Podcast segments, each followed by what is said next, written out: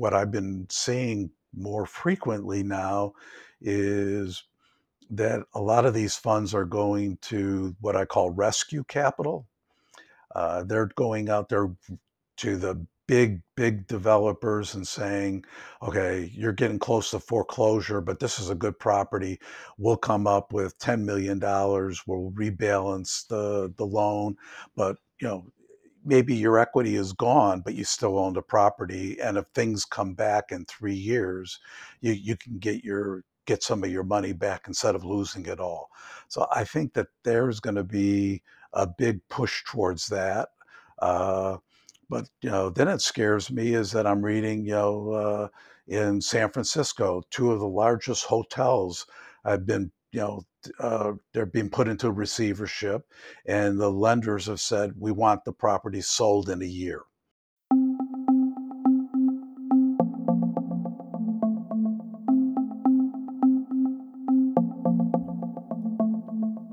Hey everyone, welcome to this week's release of the Real Market Talks podcast. On today's episode, I get the chance to speak to Bruce Stein, who is based out of Southern California.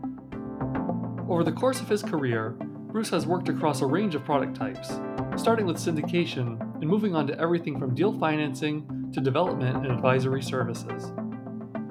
Most recently, he set up his own consulting practice, where he provides clients with a range of services, including sourcing capital and deal formation, as well as estate planning. This episode is loaded with useful takeaways. Bruce shares valuable insights into current trends he is observing, as well as lessons from his experiences working on a variety of deals. The Real Market Talks podcast is now available on Apple Podcasts, Spotify, and Google. If you are enjoying the episodes, please leave a like or comment on your favorite platform, as it really helps the podcast grow. If you have any interest in being on the show or want to leave additional feedback, go ahead and visit the show website or email me at realmarkettalks at gmail.com. Now let's hear from Bruce.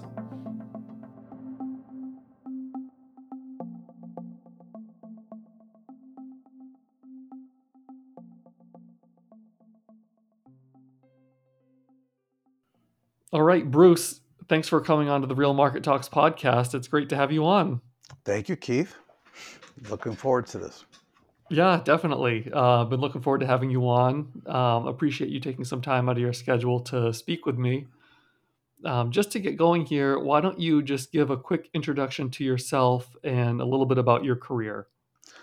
Okay. Uh, well, you know, it all started when I was five years old. Goes way back. I wanted to be an architect, so I took a lot of architectural classes in high school through a friend, I started working for an apartment developer in high school. I then went to college thinking I was going to be an architect and took math and sciences. And the university had an architectural and engineering department. They hired me as an architectural coordinator for four years. I learned one valuable lesson. I was not a very good architect. I was not very creative in that sense. I also realized that uh, I preferred development. So when I graduated, I moved to California. I actually formed my own company doing land use consulting, where I met a real estate syndicator uh, who said, "Why don't I teach you how to real uh, do some syndications?" So I learned how to do syndications, started doing it for myself, was buying apartment buildings, uh, mostly out of state because uh, it was you can get more units for for your dollar, uh, which will be a lesson that I learned afterwards. Uh, then I started working for real estate investors. Uh, one was a major home builder. We built thousands of homes a year. Then I worked for Shamrock Holdings, which was Roy Disney's company, and I worked there for 16 years. Uh, some of the unique things, uh, I developed the motion picture television studio. Uh, our main uh, tenant was 20th Century Fox and David Kelley. So I got to see a lot about how television shows and movies were actually made. Uh, after that, I worked for a private debt fund originating bridge and construction finance, financing nationwide. And just recently, I decided to just go off on my own and start providing consulting services. So I work with high net worth investors, second generation families who have a good size real estate portfolio, anywhere from 25 to 100 million dollars, and I work with the owners to figure out where do you want to be in 5 years? Uh, what happens if there's a catastrophe, if you have a stroke or if you die? How do your family know how to manage the properties? Do they want to still hold them, sell them, refinance them, and work with their financial advisors to determine maybe which property to sell if they need to pay death taxes and what properties maybe to refinance or gift to their children. So that's what I'm doing now. So, uh, but you know, it's been about a 40 year career. And you mentioned those clients uh, might be in a position where they're actively managing the properties them- themselves, and some might already have structure set up where there's sort of an organization operating those. Most of them do not have an organization, so they're they may have a property manager if they own properties out of state, but they primarily are they're their own, you know, CEO, COO. They're doing everything. You know, they you know, it's just what they do for a living. Is they get up and they uh, they have a real estate and they love it, and but they don't think, you know, what happens if I'm not there tomorrow. So that's my job is make them think about what is tomorrow looking like. Yeah, and when I was looking into your background, one of the reasons I was so excited to talk to you, as you kind of alluded to here, is you've worked on a variety of different product types and with different organizations, um, all of which I kind of want to hear everything about. Hopefully, I won't tire you out. Um, but it sounds like uh, you've had a lot of experience with a lot of different product types. And um, are, are there any in particular that a lot of these clients that you're working with now, is there sort of a primary classification of product type that you typically work with now, or is it still sort of a, a mix of things? It's a mix of things, but uh, primarily a, a number of them seem to have a lot of single family homes that they they bought, they renting them out. Uh, you know, they like it, but they don't realize that it's it's a lot of work when you don't know the property, uh, especially if they're out of state. Uh, you know, which I've learned is, you know, if you can, you know, you should know the market well you should be able to be willing to travel there frequently because you know if you're relying on a manager you're relying on them for everything and one thing i learned is sometimes you make an unplanned trip to a property and you find out sometimes that some of the units you thought were vacant were occupied and you have to then fire the manager and then you're you know really behind in terms Mm. of uh, you know having your property be profitable but uh, yeah, I would say a lot of my clients I have mixed. They have they got office building, they have a retail center, they may uh, uh, have a, apartment buildings, you know, and it's just that they've just acquired them and they like the cash flow and they never consider selling them. Uh, so they they will have uh, a lot of uh, you know they're they're the problem is that, that they aren't getting a lot of the depreciation that they used to get. So sometimes I try to educate them on doing a 1031 exchange, getting so you can get a higher basis and get some more uh, uh, depreciation. But that's you know a long-term uh, plan versus just getting them to understand what happens if they're not around tomorrow. So you consult on a variety of different services to these clients. Can you just speak to some of the other types of services that clients might come to you looking for? Well, you know, it was interesting is a year ago when I start a little over a year ago when I started this, I was in uh, doing financing and I wasn't able to provide the financing I normally did because of the way the economy was going. Interest rates were going up. We're still having problems with, you know, actually completing projects. Most of my borrowers were uh, fix and flip. They were uh, ground up luxury single family homes. And used to be that if you fix and flip a home, it could be six months. Now it's taking nine to 12 months. ground up construction 15 months now it's taking 20 months so it's just a longer term so i had to charge more money to for a longer term you had higher interest reserves uh, we usually then uh, ask for bigger uh, contingency and it just wasn't competitive and i just did not want to go down the road with a client that I've lent lots of money to and say, I can't do it.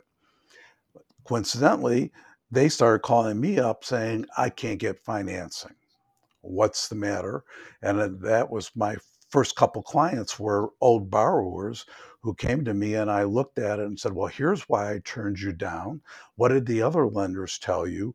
And it turned out it was just the way they position themselves. So if you're a fix and flip operator and you've got lots of properties, the one thing a lender may look at is saying, okay, the loan I may make may be good, but your others may be a little shaky because of where you are in the market, and that one may cause it. So I, I explained to a few people is sometimes just make it a rental property you may not have any rent, but you're not working on it. So now they can say, okay, you only got three or four projects going on right now instead of 12. And then a mm-hmm. lender can feel a little bit more comfortable that they're not, you know, giving you, you know, money that you're not going to be able to maybe pay attention to.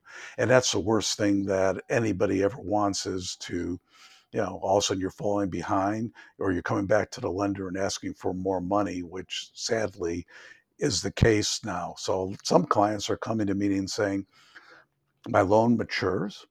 What do I do now? They are asking me to rebalance. Uh, I got to bring in more equity. So then I'll work with them to find maybe an equity partner who can bring in some fresh capital and where then they can then rebalance the loan. So, you know, those are the kind of clients, you know, the real easy ones uh, that you can just help them, you know, solve a particular problem. But it seems that everybody I'm talking to, uh, they all have debt that is mature or coming due, and they don't know how they're going to refinance it or because uh, the interest rates are just uh, too high. So if you got a rental property, they got debt service coverage ratio, and it just comes down to it is you just don't have uh, as much debt you can put on a property. So it's it's it's fun, you know, for me because I don't have any skin in the game. Uh, the clients do, and they have to give up a lot of equity uh, in order to keep a property. Uh, but the alternative is you turn the property back to the bank, and I wouldn't recommend that if it's a good property in a good location. So you have clients that are coming to you at a variety of different stages over the, the course of a project life. Yeah. The ones that I enjoy the most are the ones where the, the investor has a large portfolio and you get to sit down with them and figure out where do you want to be in five years or 10 years? You know, what should a portfolio be? Obviously, everybody wants cash flow. So, how do you preserve cash flow? And the one thing that I did learn from uh, working with different uh, real estate and developers and investors is you want to try to have a portfolio that you know if there's up and down in the market are you having stable cash flow so you know apartments are pretty stable. If you had retail you could lose a tenant and rents drop. So it's like taking a longer pick view picture of your portfolio and the economy and trying to have it kind of be flat where your rents and your cash flow are going up slowly but consistently versus being in one sector and then maybe also one geographic location that if something does happen you've got a better chance of having you know a you know a big problem down the road. So it's you know and a financial advisor or an estate planning attorney you know just doesn't have that same kind of conversation with somebody and you know like i always ask you know the client what did you how did you fall in love with real estate what was your motivation and why did you buy this property and maybe not the one next door and then you you you finally learn that their love for real estate, and that's the, I think the the common thread is that the investors love real estate. They don't want anything else, uh, and you know they're that, and that's what they know. So it, it is great to hear other people who's very passionate about real estate. That's great. And it sounds like you've maybe kind of alluded to this next question um, in a couple of different ways here. But when somebody's coming to you, whether it be a client um, that's that's looking for you know some planning advice, or it's somebody who's looking for some particular help in the stage of the of the project that they are, what kinds of qualities and strategies are you looking for to, when you start working with them? Well, first of all, I think they have to be open to constructive criticism. I remember a lesson I learned in grad school was that most people uh, believe that if it's not broken, it can't get fit. You can't why fix it, and everything can be improved on. And uh, so the first thing is you got to be open. You've got to be able to look at it and and take someone's advice and listen. Uh, and then I think it's just realizing we're not, you know, uh, indestructible. We have, you know, we are going to, you know, die one day. And most of my clients who I'm working with right now are in their uh, mid to late 70s, early 80s, and they've had a very long uh, career in real estate. And now they're realizing, okay, uh, my children only know I make a lot of money, but they really don't know what it is. And so I always say, well, let's figure out what we can do to make your children who are inheriting this have a better uh, understanding and uh, and then go from there. So that's probably the first thing. Uh, the second thing is, you know, that uh, who are their advisors. I like to be able to also be able to talk with their accountants, their uh, their their planning attorney who maybe has their estate, and make sure that everything is kind of planned out so that you know if there's something, then there's they can come forward and say, "Oh yes, this is what uh, you know Joe wanted for the properties, sell this one, refinance this one, let's hold this one, so that it's not like one person is, uh, you know, making the decision. So I want to bring in, you know, his other advisors, so to speak, and we all put together, we all are committed to the same thing is to, uh, you know, mostly is to make sure that their port, his, your, the portfolio is strong understandable from when the children maybe have to inherit it and understanding also the children because uh, one thing i've learned is you get siblings and one says i want the money the other one says i want the cash flow and then you got to then figure out how do you satisfy you know the the beneficiaries so it, it, it's it's a lot of work so it's uh but so the key is is that i think the family has to be open to wanting to prepare a five year, 10 year plan and, uh, and, and be open to it. That's the key. Great. I think that's a great overview to uh, the variety of services that you can provide, and you know all the experience that you've had to to reinforce um, the advice and um, uh, that you're giving. So I think for the next part of our discussion, I was kind of hoping to get into some of your observations of what's been happening over the past couple of years. Um, you've you know made the transition in, in roles that you were in, as well as through just you know uh, an interesting evolution in the state of the markets and deals that are happening. So, I was wondering if you could just start out by kind of giving just a high level overview of um, some of your observations of what, what's been happening in the market before the pandemic, during, and, and, and coming out of it? Just some notable things that you've been observing and seeing. Well, I think the one thing that's constant, even before the pandemic, during the pandemic, and now, is there's an abundance of cash. There are people still want to buy real estate. They're all looking at uh, making a good deal. They want to buy low, sell high, which is nothing has changed. It's just, I think, where people are looking at properties now. So Uh, prior to pandemic, uh, if you were a little contrarian, you looked at hotels. Uh, hotels, you know, it was like every day you have a new, uh, you know, you wake up and you've got 100% vacancy and you got to go rent it out for the day. You figure out what your competition is. Uh, if you're uh, wanted to be conservative, you looked at Core Plus. Before that, it was office buildings, industrial. Industrial is probably still, I think, the strongest. I mean, where I live in California, what's happening now is that all the uh, malls, like the department stores that are vacant, a lot of the companies are coming in and they're buying that and they're using that as a last mile distribution center. So they're bringing in all the trucks, they're dropping off the the products that they're selling, but they need it for a last mile. And uh, so I think that that is probably uh, a key thing. Retail uh, going from uh, is doing okay. It's going through uh, a transition. Uh, a lot of the retail, you know, what I call the strip centers, they're having a hard time. Uh, I've seen more and more where they're taking uh, retail and they're going converting it to office. So a lot of small uh, small office players are leaving their building and they're going into retail because they have their own entrance, they have their own you know areas, and they just feel that it's easier. Uh, but you know restaurants are doing well if you're capitalized. Uh, apartments are doing very well, but I think we're capping out on rents. You just cannot continue to do that.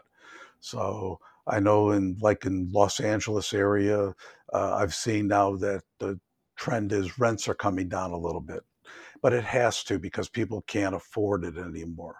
Uh, so that's eh, so in terms of it, prior to the pandemic, I think all uh, sectors of real estate were doing very well during the pandemic. The retail, obviously, office and hotels uh, are coming or have slowed down. And now that we're really out of the pandemic, industrial and apartments are doing very well. And the single family homes, the, the build to rent is now just going crazy. Uh, a number of my clients who used to tie up like a hundred lots in a subdivision, they're now building them out and they're renting them. They're not selling them.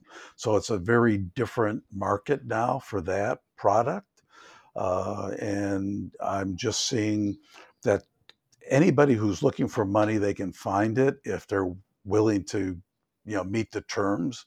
But uh, you know, definitely if you're starting out, you got to use friends and family money uh, because you know you, you got to have a track record. So uh, to me, that that that's the other thing. It doesn't matter the timing, whether it was five years ago or today. If anybody is going to be successful, it's because they had a good track record. They've seen the ups and downs.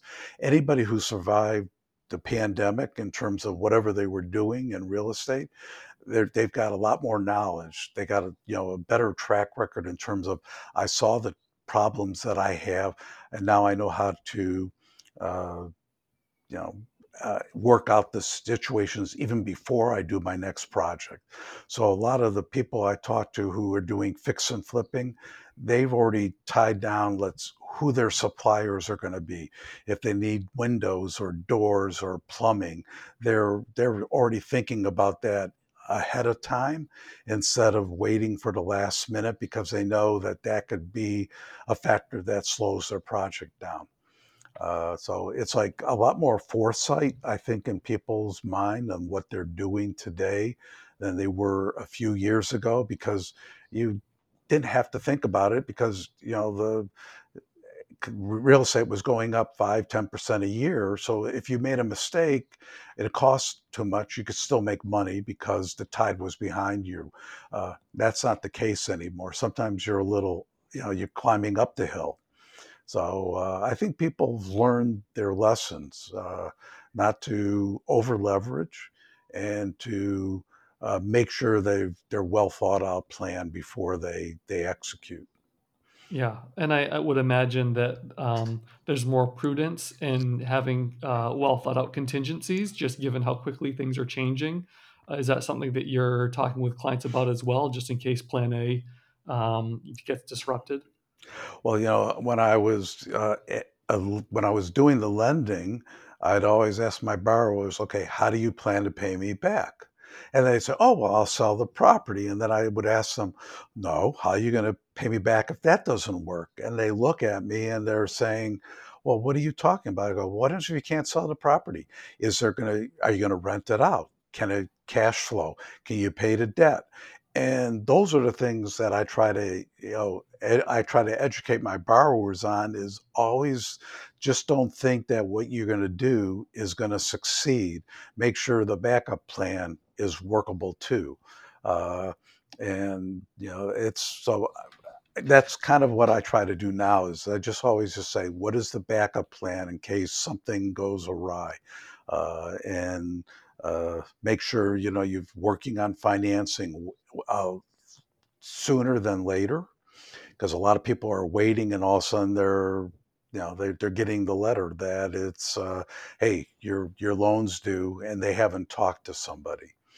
So, it's just, Mm. you know, trying to just get people to look forward a lot further out than just, you know, the next 30 days. Yeah, just being prepared ahead of time. Yes. So, it sounds like from what you're saying on the investment side, that money is still interested in, you know, going after good deals if one is presented. Um, there's a lot of different variables right now, but it sounds like if there's the right opportunity, you can find the money for it. Are there any particular sectors right now where the money is especially interested? You kind of mentioned that there was a lot of industrial activity, um, which I've been observing as well. Um, are there any other types of deals where you're seeing right now where the the money is is more inclined to or feels more a little bit more comfortable pursuing?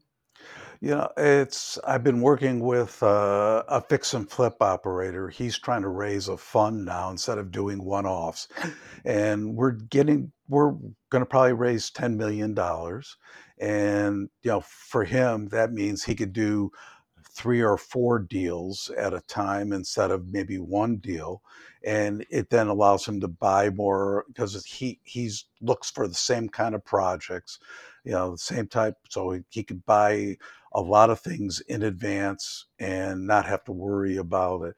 Uh, but that is there's still attraction because that's people understand it. So a lot of wealth advisors will say, "I can I can put a client in and, you know, and let 'em invest a couple 100,000, $300,000. They can get their 10% return on their money. They" but it's it's a simple understanding that they're putting money up. They know what it's gonna be used for, how quickly it's gonna come back, and that it just gonna be, you know, the the the developer can come in and say, "I could do 5, 6 of these a a a year now, and, uh, I can give you 10% of your money." And that is attractive to a lot of people, uh, especially with the stock market jumping up and down. I mean, uh, uh, if you can get something consistent. So I think that's where a a lot of money is sitting on the side. They're saying, "I can get good returns, uh, from, you know, just providing equity." Uh, to me, I think what I've been seeing more frequently now is that a lot of these funds are going to what I call rescue capital. Uh, they're going out there to the big, big developers and saying, "Okay, you're getting close to foreclosure, but this is a good property. We'll come up with $10,000,000. We'll rebalance the the loan, but, you know, maybe your equity is gone, but you still own the property, and if things come back in 3 years, you you can get your get some of your money back instead of losing it all." So I think that there's gonna be a big push towards that.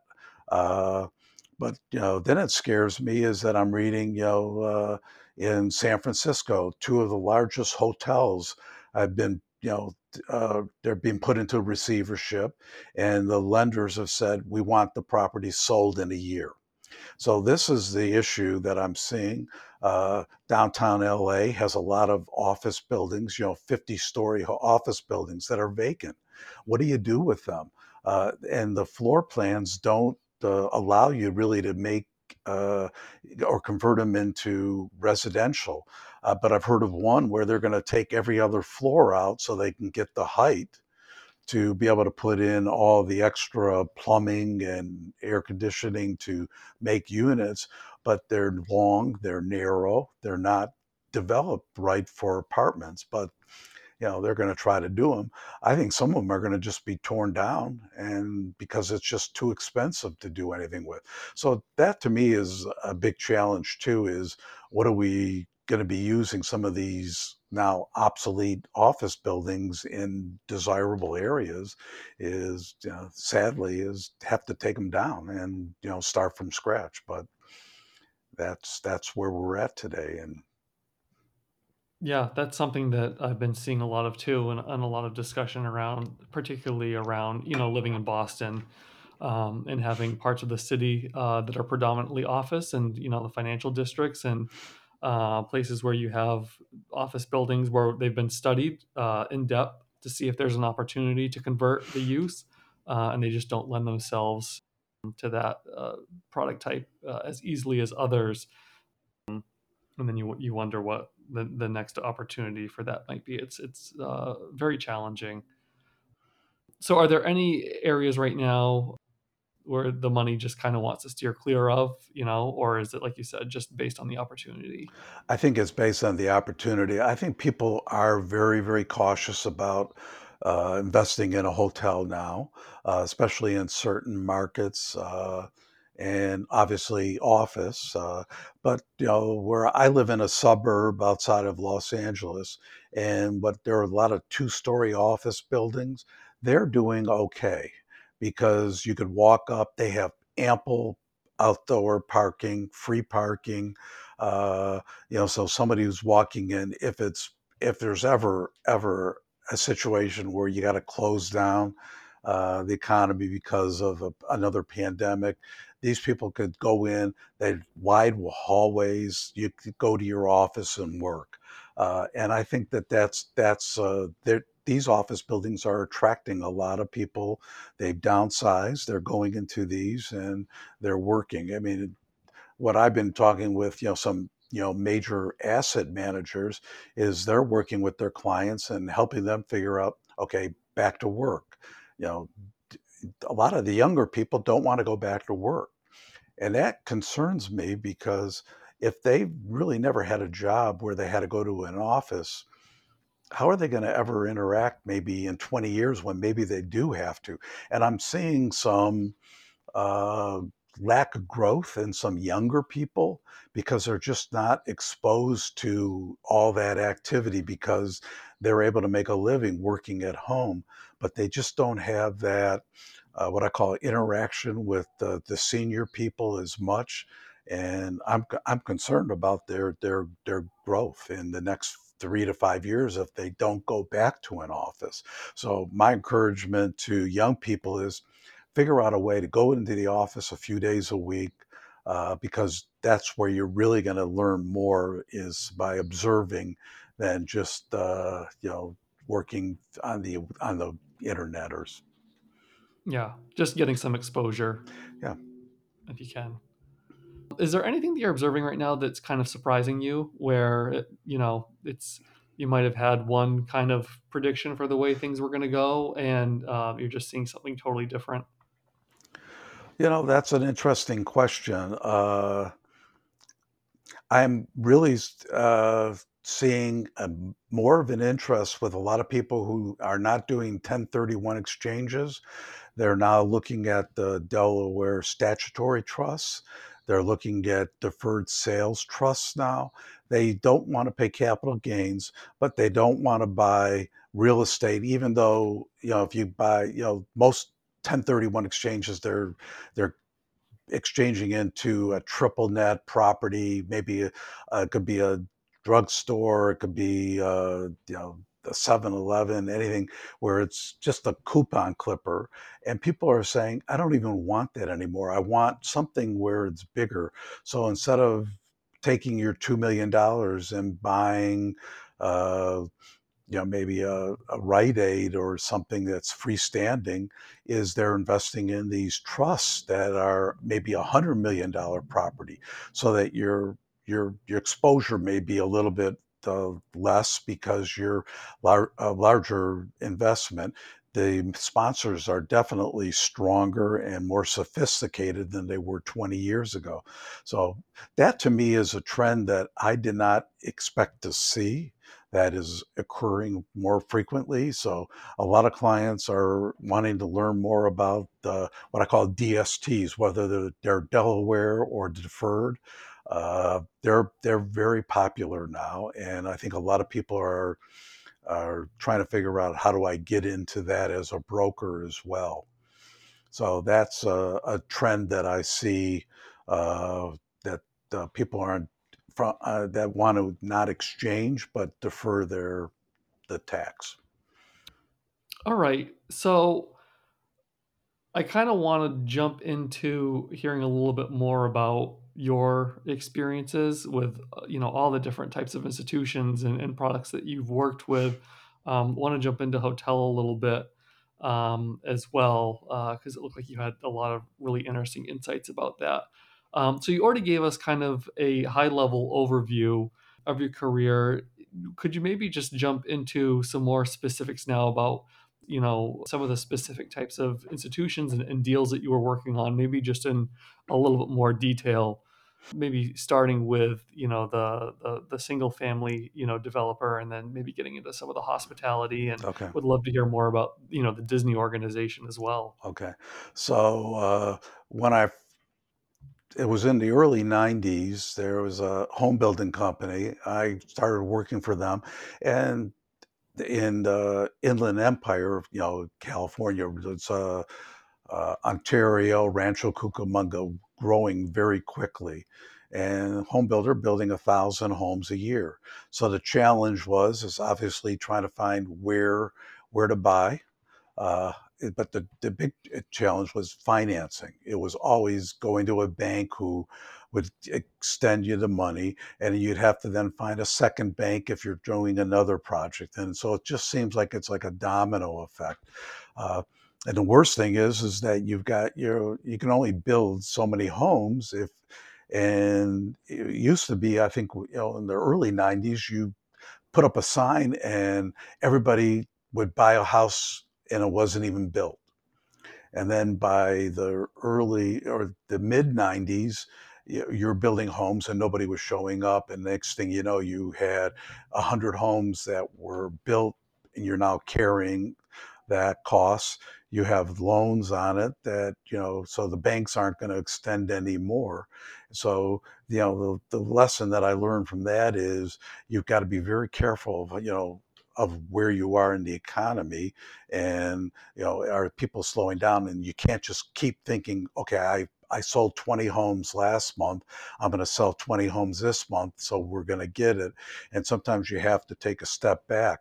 And the hardest part was going to uh, to the original developer who you maybe tied up 300 lots and you say i'm going to take down 40 every quarter and turn around and say we're not taking down anymore we're going to walk away. We're give you our deposit you keep it but we're we're not building anymore and next thing you know your your land inventory goes from maybe 5000 lots to 2000 and then you're looking at saying is that too many uh, and at that time it was you know you they were building uh, out in Palmdale. So it was like all of a sudden the people were driving further, and that was their, you know, you had to compete. Uh, you know, the land was cheaper, so you you could buy a home for less money, and that that was the hardest problem. So it's kind of like you're working your way out of a job because you just couldn't see it. Uh, but I got lucky. I uh, met somebody uh, he was the CFO of Shamrock, which was uh, Roy Disney's private investment vehicle. And he asked me if I wanted to do a, uh, consulting with them on a project, and it turned out it was to get uh, uh, this. So this was in the mid '90s. So I I left the home builder, and they were they wanted to develop a motion picture studio, but they couldn't get the their development plans approved and because i was working you know that was primarily my job was getting developments approved at the home builder that i went to the city and was able to work it out then they said oh we've got another project that we'd like you to do and it was a big project uh, a 600000 square foot office park and i was able to work with the city and get those you know permits ready and they said, you know, how would you like to oversee these now? But we want you to, we want to hire you. So they hired me, and that was a really good thing uh, because you know I got to develop a you know a studio. I developed a 600,000 square foot uh, office park. We built some high rise uh, residential buildings, a million square foot industrial. So I got to start seeing a lot uh, different type of deals but we would raise uh, funds you know so I, we raised 300 million dollar funds that we can then uh, invest in these deals so we can use other people's money. It's always great to do that. Uh, but one of the funds was to buy hotels. I didn't know really much about hotels but we met uh, a hotel manager that we really liked. And we said, you know, maybe we, if we partner together, we can do hotels. We've, we've got the contacts to, to find investors. You can find the deals. And the one thing that I learned about hotels, yes, there's a real estate component, but it's a business. It's really, it's hospitality. And I still remember uh, the owner of the hotel management company saying, the customer is always right. And and you know when you you got a retail property or apartment building, the landlord's right. You know, you very rarely do you ever hear that you know the tenant's right. Uh, but in hospitality, the you know they're always right, and you know you you learn something different is every day. Uh, especially if you have a restaurant, is you know you're dependent on your occupancy because you're your fixed cost. But there's just something wonderful about owning hotels, you know, especially in good areas. Uh, they're all different. And even though, you know, we did a lot of uh, uh, Hilton product, but there are so many different DoubleTrees, Hampton Inns. You would, you know, it's just a different market uh, for uh, and you just i learned so much just from that is how do you market every day? And the one thing you learn is okay where you are uh, how do you put it out on the web? You know how do you position yourself? How do you buy clicks so to speak so that somebody goes to your hotel? And that was something i never ever paid attention to is how do you sell yourself you know on the internet now, and that there's people that's all they do. And uh, I really don't. Ha- I don't have a you know a web page, you know, but people you know now live and die off of how many people come to their website. So that's something I realize you you got to have good people who can manage you know that aspect because you can't be good at everything. So that's you know you got to build a team up. So like for me, a lot of times I tell you know my clients who else can we bring in you know uh, to the deals so that you you're really have a full complement of of thought going on? It's like not only you know are your properties on the web are you marketing? How are you leasing? How are you promoting your properties? Do you have a, a a Facebook page so that people can land on it. And, you know, those are the things that I was never aware of until we started, you know, buying hotels. And now it's, you know, everybody's on on Facebook or Instagram.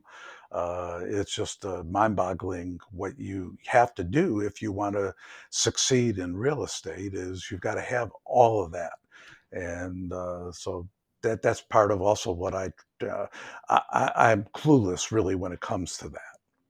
So that's part of also I think that's great about a blog is you get to learn yourself, you get to educate, and I hope if if somebody listens to this, they learn one thing, then it's a success.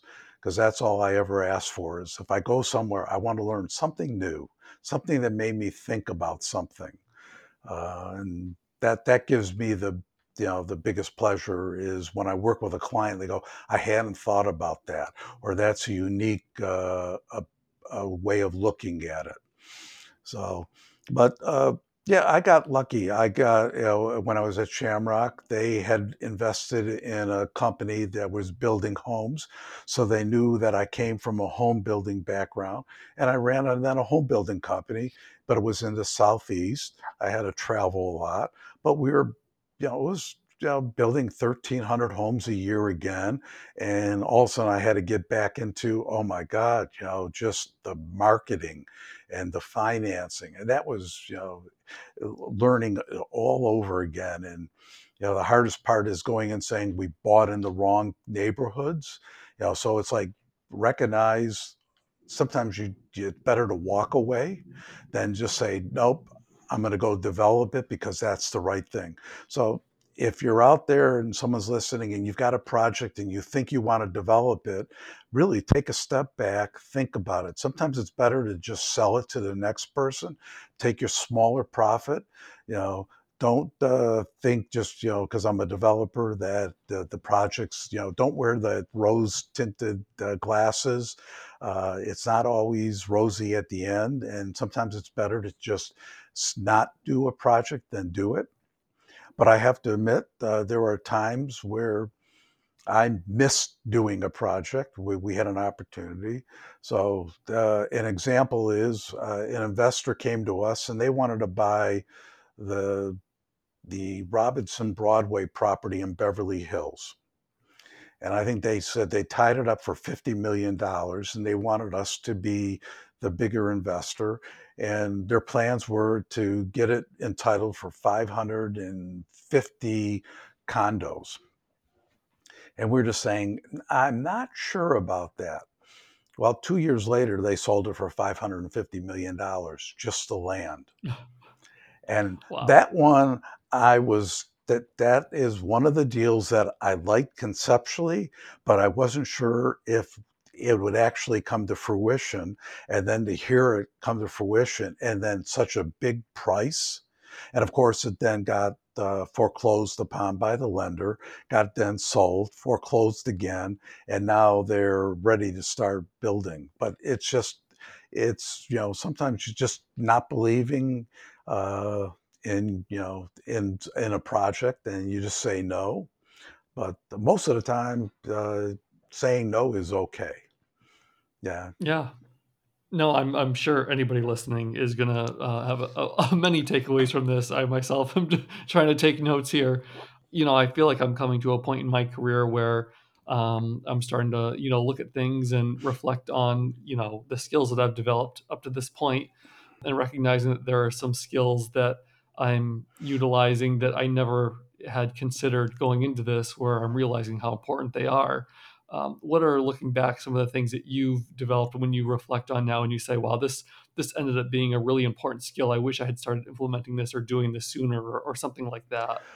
Well the one thing i think that uh, the advice that i would give especially somebody who's starting out try to do it local. When i started doing syndications i went to kentucky i went to colorado because you could buy a hundred uh, unit apartment building. In Los Angeles, I could have maybe bought a 30, 35 unit apartment building. In hindsight, knowing how the properties appreciated there versus LA, I would have been better off probably buying a 35 unit. It would have been easier because I could drive to the property. So it's when you're starting off, my advice would be learn, know the neighborhood, you know, buy smaller if you have to because you if it's in your backyard you know uh, you can go to it. You can make sure that everything is going smoothly. Uh, as soon as you go out of state, you're bringing in. I probably have to have a manager. I'm going to be having to fly there quite a bit, uh, and you know, so maybe start a little bit closer to home. Uh, because so many people I know who I just talked to, and they're buying out of state, and they're they're doing well, but I keep telling them that, you know, how much time are you traveling? How much time are you focused on that? If that you could be doing another deal if you were in California, and they're saying, well, I this is the only place I can afford to be, and I said, well, then that's you know that's a, just a situation you're going to be in for a long time. Uh, but yeah, my advice is try to be local if you can at first. You know, make sure you have your systems down. I still remember there was a, a I remember you know from uh, the quote from the old uh, hockey uh, coach when the U.S. played Russia for the the World Cup hockey, and he says, "I know how to beat the Russians." We got to play their game. And he was being beat up because he didn't want the best players. He wanted what he called, I want the right system, which I can bring, but I want the right players. And they don't have to be the best, they have to be right. And what he meant by that is when you have a team, they have to be able to work together. They can't all be, oh, I want this, I want that. It's like, what is the goal? How do we move forward together as a team? And you know, so and of course they they beat the Russians that year because he had the right team. He didn't have the best players and you know it's and that's something that I always uh, try to uh, you know get my uh, you know clients understand is you don't have to have the best you just have to have the people the right people the right plan and then the right information and then everybody can go forward so uh, you know because everybody's looking at uh, okay how do i go from a to b and so it's you know just figure out that I don't need the best. I just need the right people, and you can get along well that way. That's uh, really great advice. Uh, really, um, you know, enjoyed hearing that that insight. Um, so, so like, what's exciting you right now about the industry? You know, obviously these are weird times, but um, are there any potential things that you're excited about, or where you see a lot of potential um, that you're interested in digging into more? Uh, you know, I th- I still see that good, well thought out development projects are going forward. There are lenders who are still willing to lend, uh, and that's a good good thing. Real estate's not going anywhere. It just has to be well thought out, well capitalized. So to me, the difference now is it's taking a little bit more maybe equity to do a deal than debt, but that's fine. And because then you wake up in the morning and you, uh, at least if, if me as a developer, uh, I would want to know, okay, uh, I I have the debt service uh, coverage to to pay for the uh, the project. Uh, but yeah, there's plenty of money. There are plenty of good deals. I'm I'm really seeing, especially in LA, there's a lot of uh, older apartment buildings that people are now going after because they need to be renovated. Uh, and these additional dwelling units are becoming very, very popular in California. There's a new law that they're passing in California that if you build an additional dwelling unit, I don't know if you're familiar with them, but you know, granny flats, you're able to now sell them as a separate parcel and it just becomes like a condominium and your your home is a condominium you create a small HOA so that you can uh, pay you know uh, you know, have it just like you're operating a, a, an HOA. And I think that that is going to create a lot of opportunities for people. Uh, and yeah, so there there's some really interesting things if you pick it. But again, I think stay in your lane. Uh, the one thing that I realized when we were at Shamrock, we d- we did home building, we did hotels, we did, and it was you you just didn't get a name for yourself other than we had money and we were willing to do big deals. But I think for more people, stay in your lane, focus, be a more of a generalist, and say, okay, I this is what I'm good at. I'm good at apartments. Stay there. Don't think, oh, I, I got an opportunity to buy a retail center. I think uh, you, you stay focused is the main thing, uh, uh, and you'll be able to get by in the next, you know, ten years easily. Yeah, um, that's good advice on, on the specialization for sure. So as we're kind of coming to the end here, um, obviously, you know, I had a lot of questions that I'm curious about, and I was interested in learning more about. But you know, just given the opportunity to, you know, talk about things that you're interested in, what would you most want to talk about right now, or what would you want to share, um, whether it be about you know what you're seeing in the markets or just an experience you know from your career that you think would be useful what would you be most excited to talk about? Uh. To me, uh, building a single family home again, you know, oh you know, and this is is this is for you Well, no, I I think, you know, yeah, I'd love to be able to, you know, uh, find somebody and just say, "Let's start building single family homes again." Uh, oh cool you know, it's just, you know, we have a shortage of housing in California.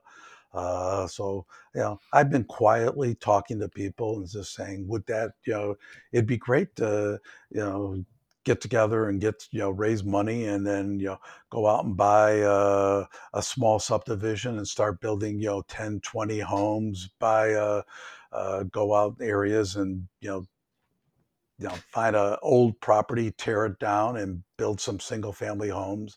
Uh, I think you know that I would love that because uh, you know that's kind of where I started my career is uh, you know kind of like start into home building, and uh, I kind of will maybe end my career that way if I can find the right partner.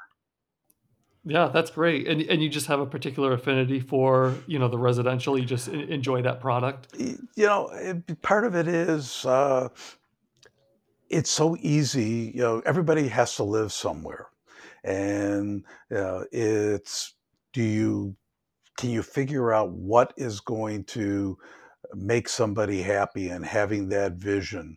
Uh, I've I've been fortunate enough to have worked with some architects who are also developers and li- love listening to them saying, "Here's my home. I'm I'm de- designing it for a family to live in. Oh no, I'm designing this home because this is going to be an entertainment home. And well, why family? Well, th- this is the location. It's a family this uh, you know hollywood hills it's entertainment and you know for them to realize okay it's a mile maybe separates the properties but one is going to be more entertainment focused and another one's going to be family and how they come up with that. So you know that that part is just you know i i love that you know is that you can build a 4000 square foot home and they have completely different uses in mind.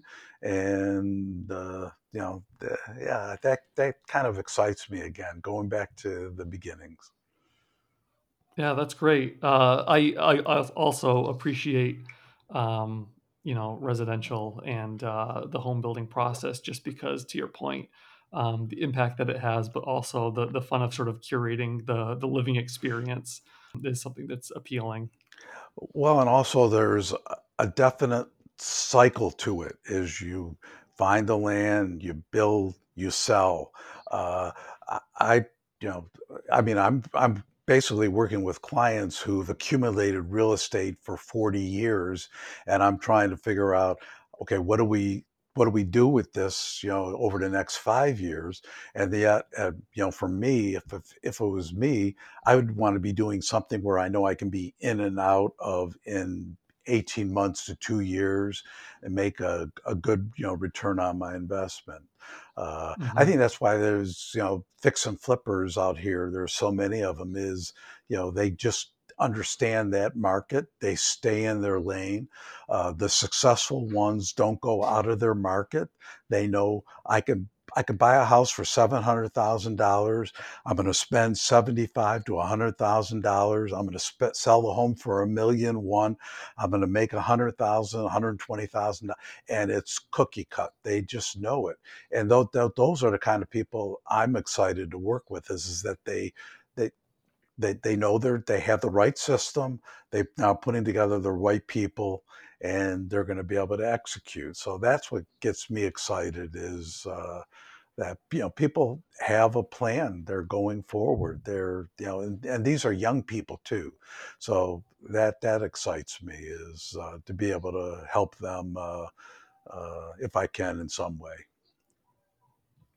awesome well bruce uh, can't thank you enough for coming on to the show sharing your observations of just the general trends you're seeing right now i think all the insights are, are so helpful, um, especially with your level of expertise across so many different product types. And, and your experience throughout your career uh, is just so valuable. So thank you so much for coming on. I really appreciate it. Keith, thank you so much. And uh, I will uh, do what I can to promote your show because I think what you're doing is great. Uh, and thank you, know, you it's important that people, you know, get uh, understand real estate more because it's and I look forward to seeing what you do next. Um, much appreciated. Thank you very much. Okay, thank you, Keith. Um, how can people get in touch with you uh, if they want to contact you? Uh, my uh, email, uh, B S T E I N at real, R E A L, prop, P R O P, partners.com. They can find me also on LinkedIn and reach out to me and say, "Oh, I heard you on Keith's podcast. Love to connect." Great, and yes, I will also share uh, that contact information as well in the show notes. Okay. So, all right, Bruce. Thank you. Thank you, Keith. Take care.